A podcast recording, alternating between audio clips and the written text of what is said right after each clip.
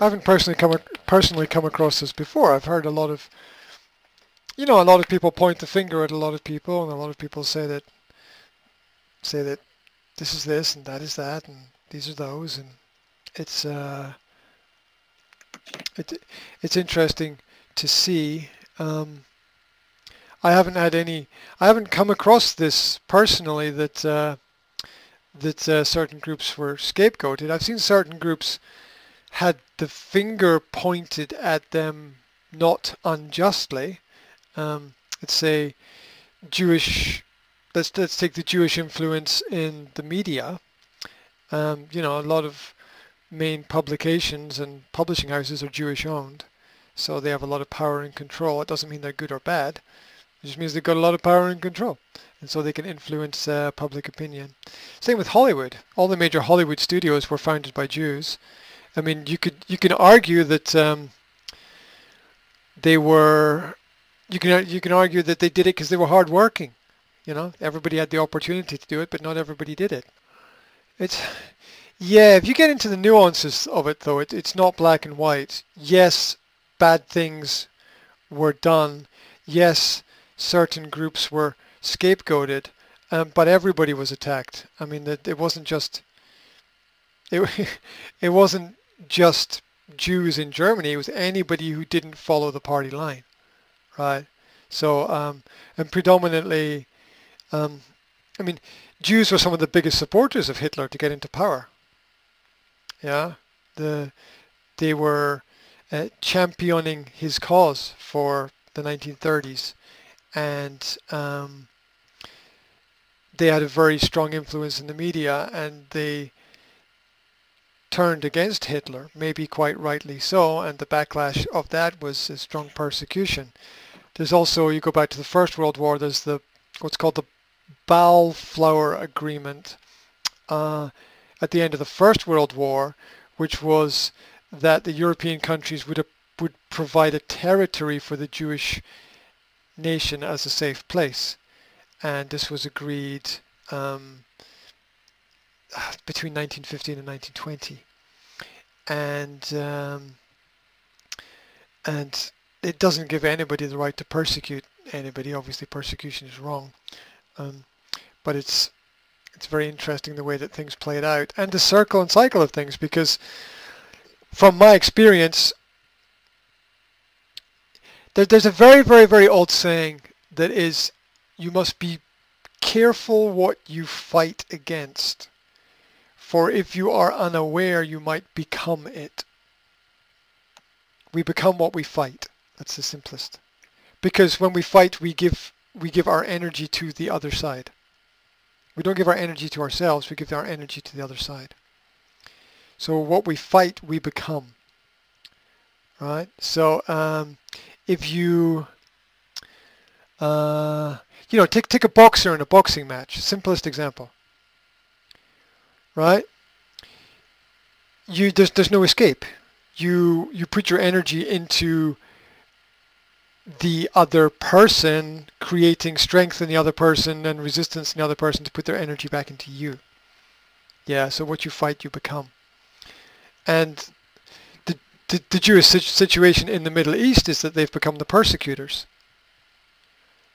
You know, the, the, the, um, the Jewish culture in the Middle East has done to the Middle East what the Germans did to the Jews. Right? They have killed and slaughtered hundreds of thousands of innocent people and taken their land from them. Now, what happened to them was bad, but they've just done it to other people as well. So they they became what they fought against. Hmm. And then if you go back further into Jewish history, you know, there's a question of that there's the the ongoing question of who are the real Jews and where did they come from, and is there a direct or indirect line throughout history? And it's very, very, very confusing and very unclear. Um, mm. There were more black slaves to black people than there were to white people. Africa was entirely run on slavery before white people moved there a short period of time up to the American Re- Revolution and following the American Revolution, but um, the principles of the American Constitution were to make people free, and it was the and the the slave trade in Africa to export people was a black-owned and black-run slave trade. When the black people sold the black people to America, a small group of white people continued the process, but a larger group Mm. of white people ended the process. Yeah, the American Constitution ended the principle of slavery. Segregation was less than in less than what less than one percent. It was a, it was a minority action. In most areas, there was no segregation because everybody lived peacefully. Well, yeah, they mm-hmm. they they amplify it. Right? Look, if one person gets killed in your town, it's a tragedy. But people get killed every day. Why is that not a tragedy? Why isn't somebody else dying somewhere else not a tragedy? Maybe it is, maybe it isn't. But I mean, the the point is that that um, what's ever closest to home, whatever you pick up, whatever you look at, is an amplification. It might it might be irrelevant and pertinent amplification, but it's still an amplification. Yeah, Mm. it's it's um, modern media is excellent at amplifying small things to make them into big things. Now, um, that's not to say bad things are good and good things are bad. No, you know, bad is bad, always has been, always will be. Um, you know, morality is um, the timeline of morality has never changed. Um, it always was, is, and will be. But um, uh, the the idea of segregation has always been uh, um, a minority element of how cultures organize and define themselves. Let me give you an example, a real example. So I lived in London for five years. And when I lived in London, they had their Chinese area, the Greek area, the Turkish area, the Afro-Caribbean area with its subcategory areas. Um, that was segregation. But everybody self-segregated. It was segregation. Clearly it was segregation. Because people never mixed and never went into the other areas. But it was self-segregation because culturally segregation is natural. Right? Christians don't go into Muslim mosques and pray. Muslims don't go into Christian churches and play and pray. Right? This is natural segregation. Right? You when you when you have a house and a garden, you put a wall around it. Why? To segregate yourself from other people. It's human protection. Segregation is a necessary element of human protection. Now, when one person dictates that somebody must go somewhere, um, that of course is is not the way that we should live our lives, and that form of forced or enforced segregation is um, detrimental in the long term. However, segre- what can I say? Segmentation of society is entirely natural. Look at Europe. You know, Europe is a segmented society. Germans live in Germany. Spanish live in Spain. Italians live in Italy. That's segreg- We shouldn't have segregation. But people segregate themselves naturally. You know, and we return to those elements of segregation as roots of how society works. You know, at the end of the day, you go home to your own house, your own home. You don't go home to somebody else's home, right? So segregation is uh, an essential part of the way society operates in general, and that's the way that it is 99% of the time. There is a small element of society which is um, the forced segregation of certain people into certain areas, as was horribly done under slavery and as was most recently in most obviously recently in history done during World War II, but I mean it's been done in at least 100 of the 200 countries since World War II.